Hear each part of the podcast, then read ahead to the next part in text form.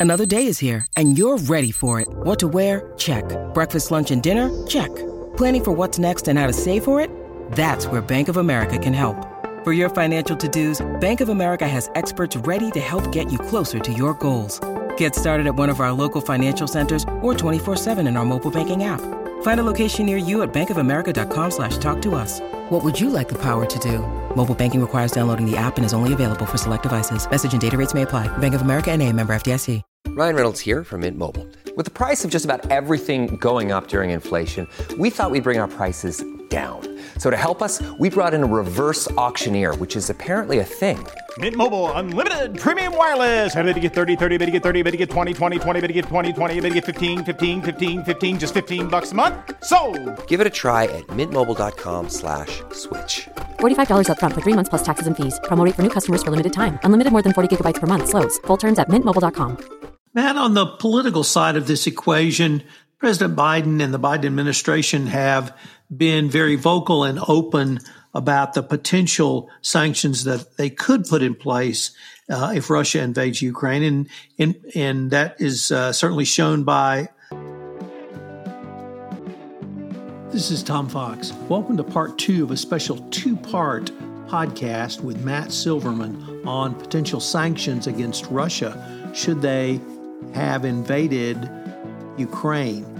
In part two, we're going to take a look at what you can do to prepare for such an eventuality, and more importantly, why going through that exercise will give you a template if this comes up in the future and allows you to have a more comprehensive assessment of your overall trade compliance response in the event of massive sanctions. This special two part podcast series on potential trade sanctions involving Russia is a production of the Compliance Podcast Network. Matt, on the political side of this equation, President Biden and the Biden administration have been very vocal and open about the potential sanctions that they could put in place uh, if Russia invades Ukraine. And, and, and that is uh, certainly shown by uh, the breadth and depth of what you've been able to report to us here on this podcast, but it's also given people like yourself the opportunity to think through how do I prepare for this?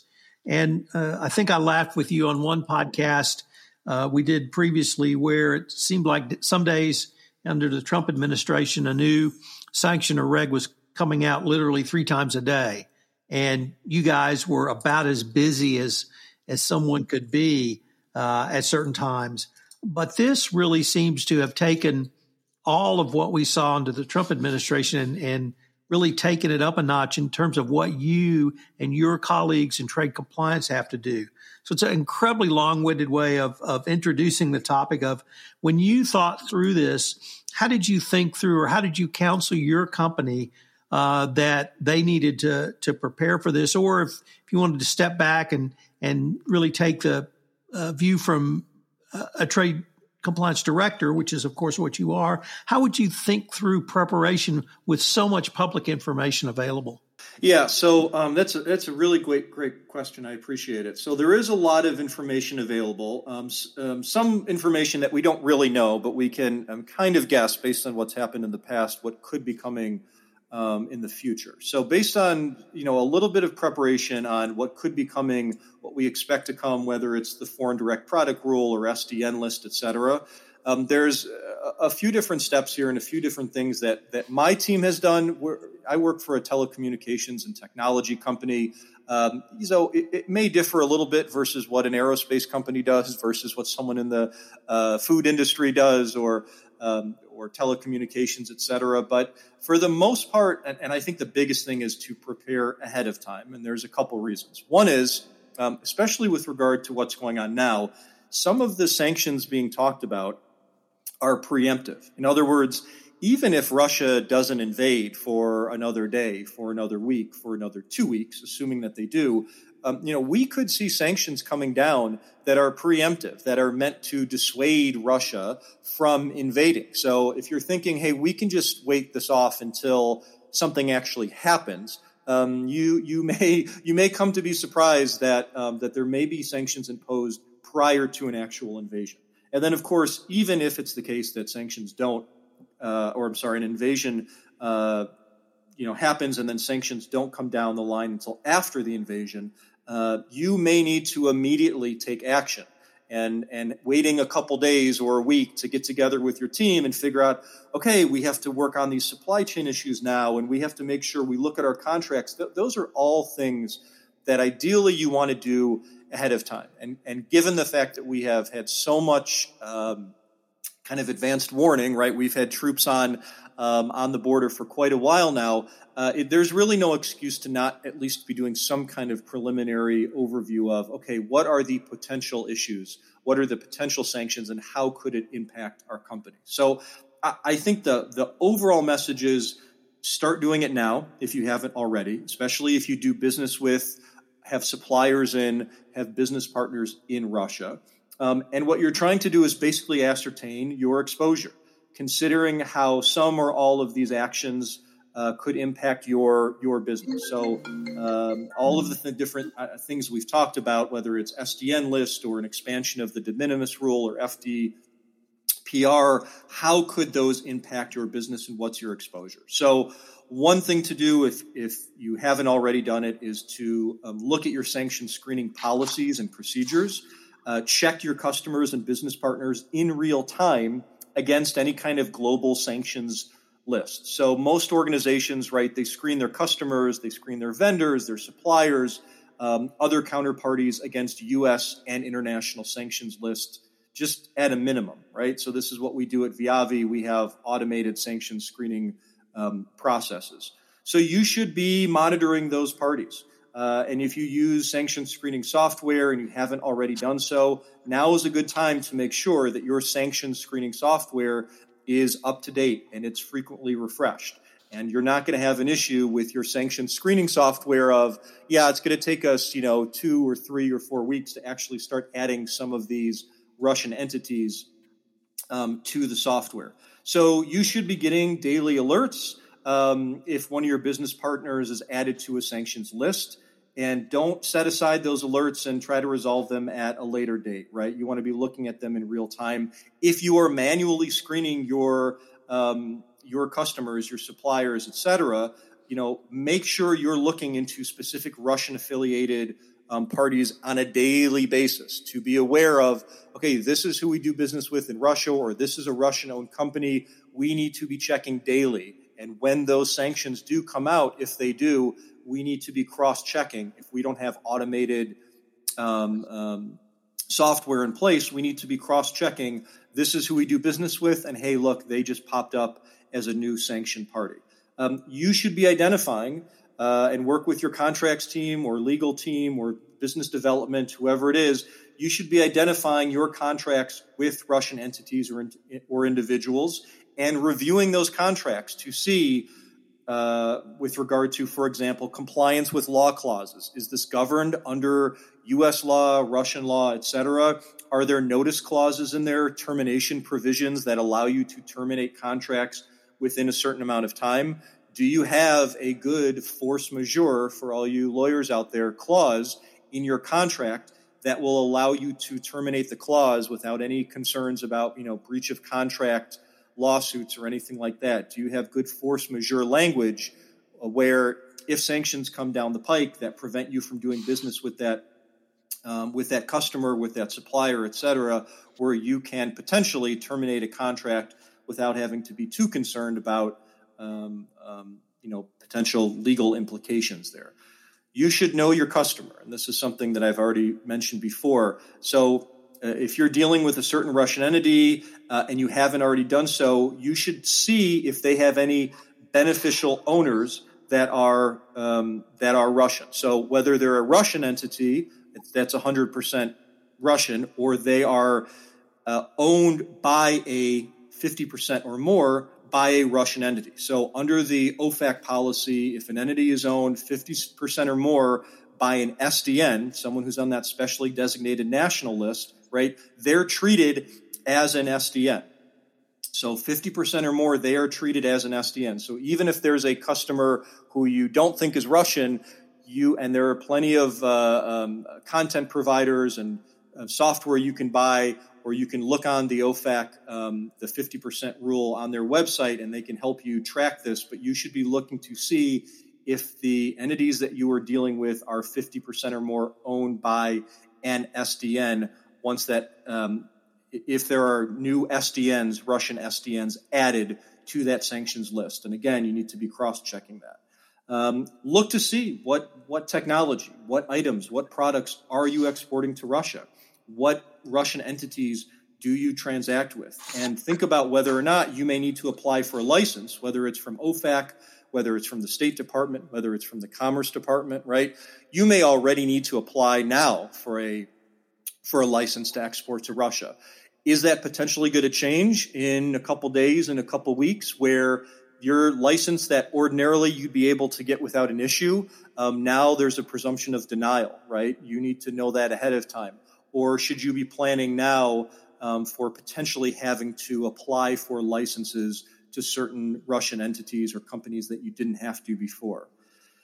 Uh, I think the other one is just kind of taking a look at your supply chain in general for any kind of business uh, disruption issues. So if you're reliant on a certain supplier or a certain service from a Russian entity or individual, now is a really good time to consider alternative sourcing, right? So if you're not in supply chain, talk to your supply chain folks, talk to your procurement folks, and say, what do we source from Russia?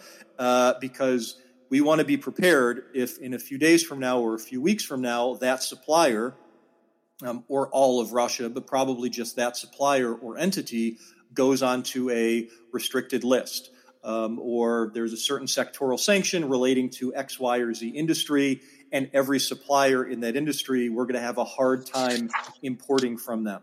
So that's something that we did specifically. Actually, our, our head of supply chain did that at our company, um, not just with Russian suppliers, but we looked at suppliers and actually sent letters to them and inquired from them do you, supplier, who is not a Russian supplier, do you have sub tier suppliers who are Russian? Because we want to know if in a few weeks from now, uh, whatever comes down the pike comes down the pike. We want to know if you, non Russian supplier, are going to have a hard time getting whatever raw materials or products from your suppliers that in the end could then impact the supply chain and could impact lead times and when we, Viavi, are able to get um, the products and the, the end products that we need. So it's not just it's not just the primary suppliers you probably want to be looking into. It's also those uh, sub tiers. There could be, and and I expect that there would be some kind of financial sanctions um, as well coming down. So looking at whether you have any kind of uh, outstanding debt from Russian entities or individuals, and if so, you may want to promptly pursue collection of those debts. It's going to be more difficult to collect payment from Russian entities potentially after financial section, um, sanctions are put into place. And then you want to look at, I'd say, lastly, although I'm sure I could uh, think of more examples, but for the interest of time today, you know, looking at any kind of procurement or manufacturing activities uh, for goods that are intended for Russia, and really look to see whether you can safely postpone or delay any of those activities uh, for the for the uh, certainly for the immediate future. So a, a, lot of things to think about, a lot of different, I'd say, stakeholders, logistics, supply chain, um, you know, different parts of the um, of business development, and obviously trade control and export control and um, import compliance if that's if that's different than your um, export control department in your company. But a lot of different stakeholders, a lot of different things to think about. But I, I can't overemphasize enough thinking about them now, letting your your head of logistics, letting your CCO, letting your CEO, letting your um, whoever it is within the company who needs to know ahead of time. This is what potentially the impact could be um, on on our company. Um, even if in the end it's for nothing, and it's really never for nothing, right? Because if it's not if it's not this one, it'll be something else down the line, and if it's not Russia, it'll be someone else. But getting used to doing all all of this due diligence ahead of time and doing all of this checking ahead of time so you know these are the um, these are the key stakeholders to communicate with in my business and these are the um, um, kind of the areas of focus where i need to make sure um, that we're up to date and have the correct information and know our customers and know who we're doing business with to mitigate any potential um, um, uh, sanctions compliance concerns down the line. We'll be back with more from Matt Silverman after this quick message from our sponsor.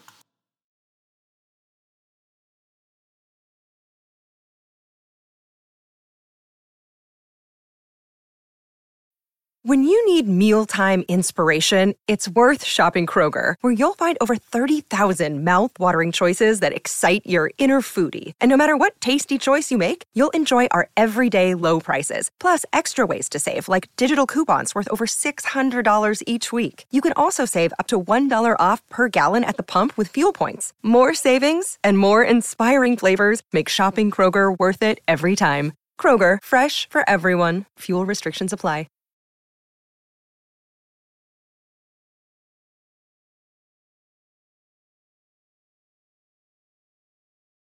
Matt, I hope our listeners will recall your appearance on The Compliance Life, where we talked about your journey to the trade director, uh, director of trade compliance's chair.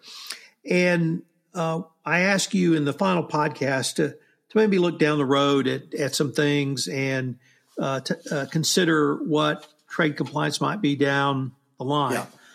I'm not sure. We recorded that in uh, late November or December and uh, I'm not sure we we we saw this one. No. Uh, if I could maybe tie that to one of the most prescient comments I heard during the pan, the height of the pandemic, which was we have moved from disaster recovery, or excuse me, we've um, moved from um, uh, to um, um from disaster recovery to business continuity to business as usual. And we see this example now of a massive uh, potential um, change or disruption in trade because of sanctions, because of a, of a, a, a armed conflict. And uh, you and I are talking about this. Okay, what does this mean for our company? And it really drove home to me the message that really it is now. There are no black swan events. Uh, everything is business as usual. And what you have emphasized really throughout this and one of the key takeaways for me has been exactly what you said. You have to prepare, even if it, diplomacy wins out and Russia does not invade the Ukraine. You've now got a template in place for the next time this happens or the time after that.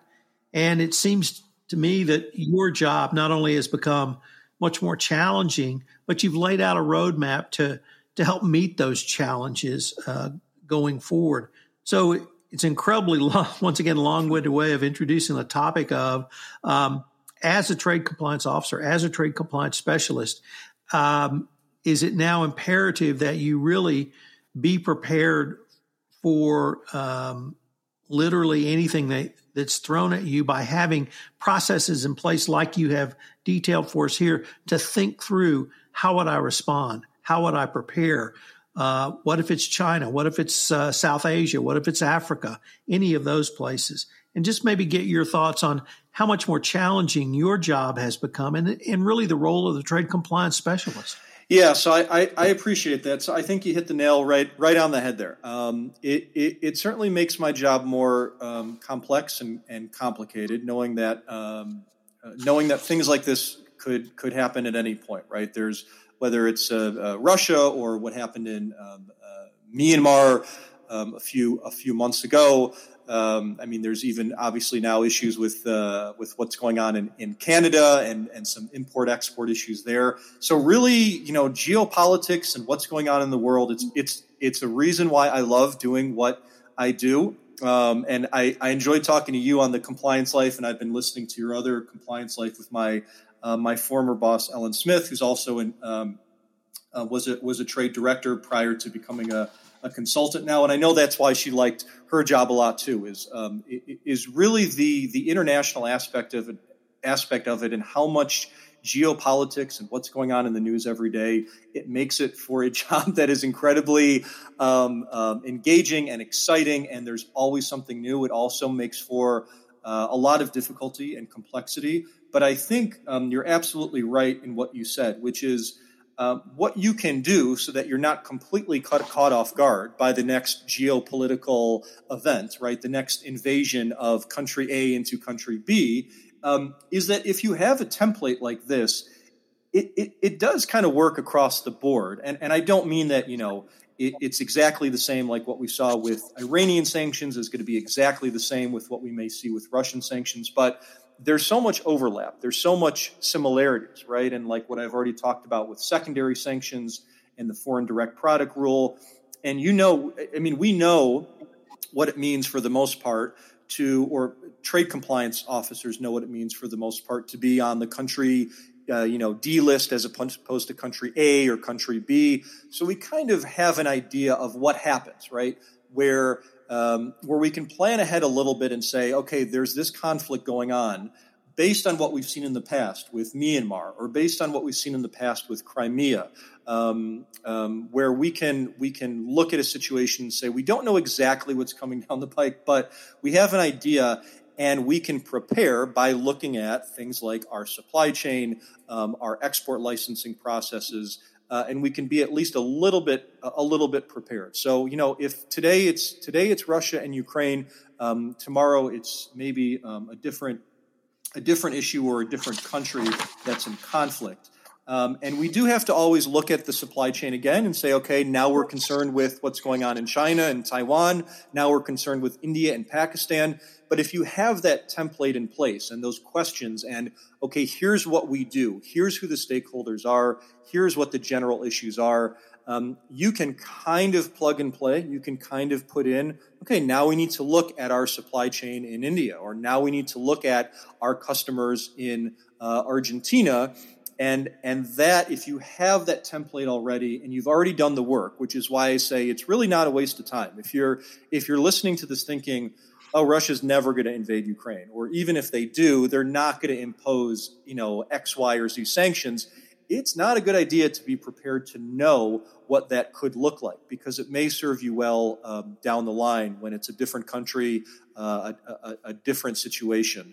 Um, it's it's uh, it, it's complex, and and the sanctions environment has only become more complex. I'd say um, in recent years, and that's and that's bipartisan. There were certainly a lot under the Trump administration, um, but the Biden administration has also carried through a lot of the same export restrictions and, and sanctions programs. So it's it's that's bipartisan. Um, but it, it, it's become more complex, which makes it more interesting for the for the you know the trade compliance lawyer or trade compliance professional. Um, but again, just as you you emphasized, and hopefully I, I have, if you've done the preparation ahead of time and can kind of anticipate what could be coming um, you are in a good good shape um, to be able to make those decisions when you need to, if, if, you really have a good understanding of how it impacts your business and what the potential implications could be to your business, um, based in part of what's what's happened, um, you know, in previously. Past past is prologue, as they say. Um, so I, I think that's a good good lesson to take with for any any any trade compliance attorney or professional who's or or just compliance professional in general who's trying to figure out how to predict what may, what may be coming in the future and uh, and how to prepare for it. Matt, I'd like to end with uh, a couple of other thoughts from your uh, discussion of what can be done to prepare. Uh, I've talked to lots of uh, compliance officers and others around human trafficking and modern slavery. And some companies have decided they're going to go through their entire supply chain uh, down to every level to see if they have any of those issues. And what they've discovered is inefficiencies in their supply chain from the business perspective, leaving aside the issue of the human trafficking or modern slavery, and that they have found the exercise of going through that to be a, a business, business positive in terms of decreasing costs, increasing business efficiency, and most important, making their supply chains more resilient if disruption occurs. And it struck me in listening to you, you said several things that that would seem to fall right into that. Know your customer, uh, check your supply chains, uh, see where your products are coming from, see who the people who are using some of the similar um, uh, basic products or, or inputs to your equipment, and understanding are you are any of your distributors or others doing business with Russia. And it really gives you a much more comprehensive look at your business. Uh, when you sit down with the operational folks, the BD folks, uh, do they understand that by going through this type of exercise, even if it's focused on trade compliance? There are other business benefits from it. Yeah, I, I, I a, that's a good question. So I, I, I, think they do, and I and I try to emphasize it, especially with maybe parts of the business or certain internal stakeholders um, who who don't seem to understand it as well. And I'm very fortunate. I work at a at a, at a company where um, I, I, think all of those issues are well understood. Um, protecting supply chain, being able to predict supply chain um, issues down the road, uh, as well as just you know ethical um, ethical concerns with regard to modern slavery or things like that. So you know, I think about um, the the recent you know situation that has become quite prominent now with the um, the, the Uyghurs in, in China and um, what the U.S. government has already said and done in terms of making sure that companies are looking into uh, where they are sourcing from. Um, there's obviously a lot of, you know, uh, as we like, everyone's talking about ESG nowadays, and there's obviously a lot of, you know, ESG and, and reputation and, and things like that that come into play in terms of where we do business and where we source from. But as as we've seen, seen recently, now now it's a um, you know even if you're not doing it for a reputational perspective, even if you're not doing it to make yourself appear to be a really above board company with high morals and ethics, it is becoming now, um, you know, um, um, required uh, that you can face fines or penalties or be prevented from importing certain products, right? If you're not doing a good job in terms of the due diligence that you're doing with your supply chain and where you are sourcing from and who you are sourcing from. Um, it's not just a reputational issue, not that that's not serious enough, um, but it's not just a reputational issue or an ethical issue. It's all of those. And you can say, see um, serious penalties and serious interruptions in your um, in your supply chain if you're not doing that due diligence. So I, I try to emphasize that. You know, at this company, at, at, every really every company that I've worked for, in working with the operational folks, the supply chain folks.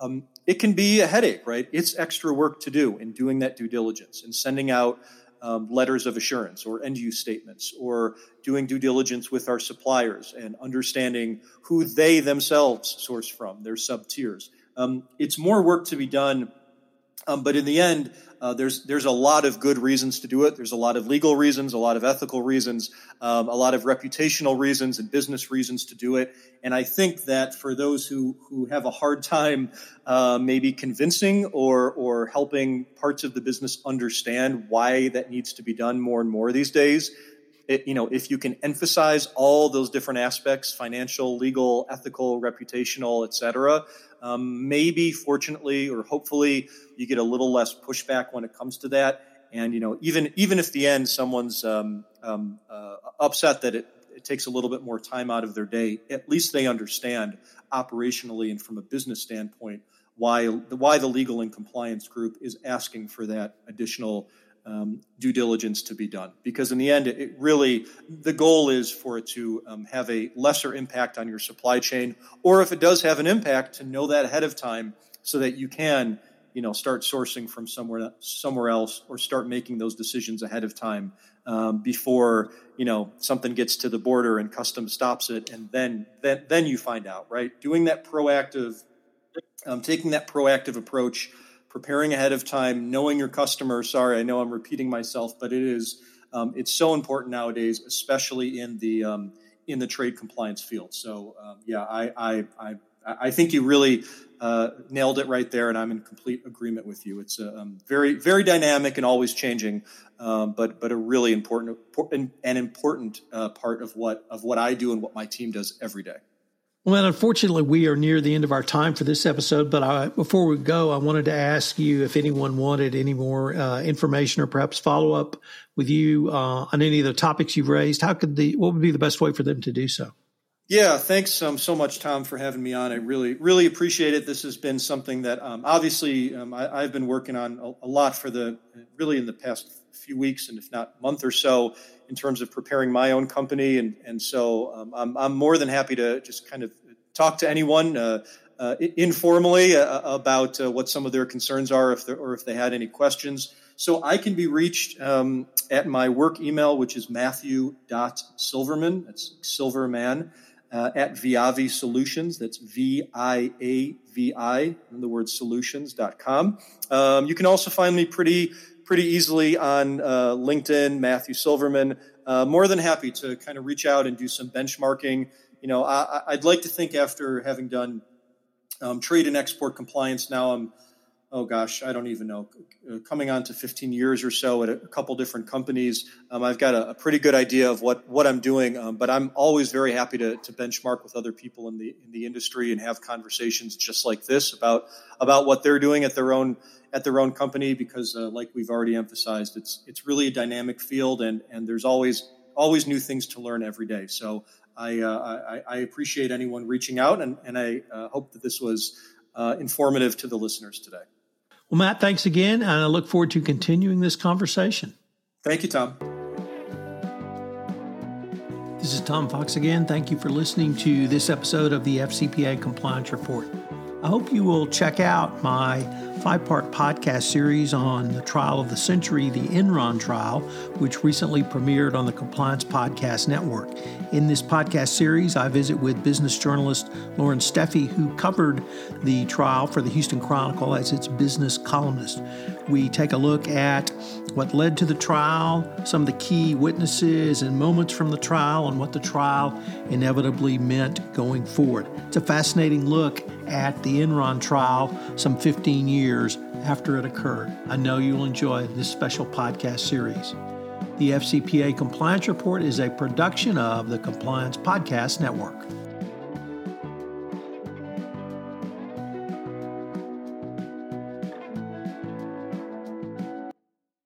This podcast is a part of the C Suite Radio Network.